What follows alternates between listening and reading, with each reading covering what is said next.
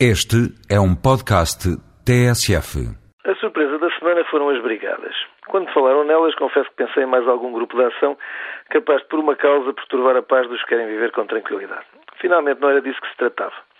Como de bombeiros, estas brigadas tinham socorro no nome e nas intenções, só sendo de estranhar o cirúrgico. Desvendado o mistério, sabia-se agora que iriam ser criadas umas brigadas de socorro cirúrgico que, com ou sem lâmpada azul e estridente sirene, estariam preparadas para operar onde houvesse hospital e doentes e faltassem os médicos.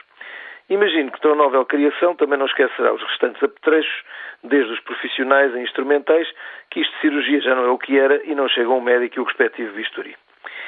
Escaldados vão estando os gatos, logo houve quem pensasse que, à semelhança dos perigosos médicos que só tinham o estetoscópio e acabaram substituídos por enfermeiros, também os cirurgiões, um ano depois, se fizessem substituir em tais brigadas pelos muito tradicionais barbeiros. Ficámos rapidamente descansados quanto à originalidade do fenómeno. Excetuando o nome, que de facto ninguém até hoje tinha lembrado, tudo o resto do projeto é conhecido.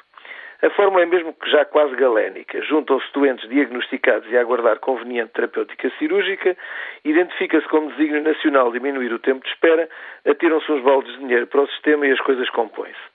Em épocas pré-eleitorais, esta forma é, aliás, muito usada, o que atenta o caráter cíclico do fenómeno permite um movimento de aceleração e desaceleração em que alguns se vão safando.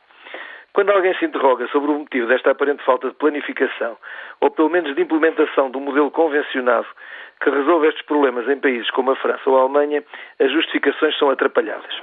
Tempos houve em que se tentava atirar a culpa para os médicos como se os blocos operatórios fechassem da parte da tarde porque estes quisessem aumentar a produtividade dos respectivos consultórios.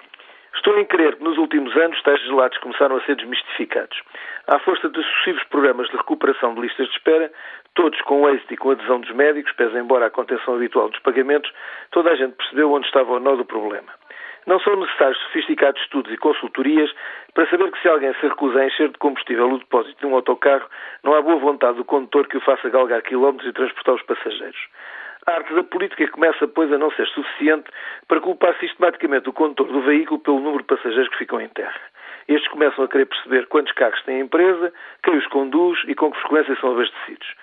O problema está em que, sendo o Estado quem paga o bilhete, não é pequena a tentação de deixar alguns apiados, principalmente no fim do ano há que apresentar contas a Bruxelas.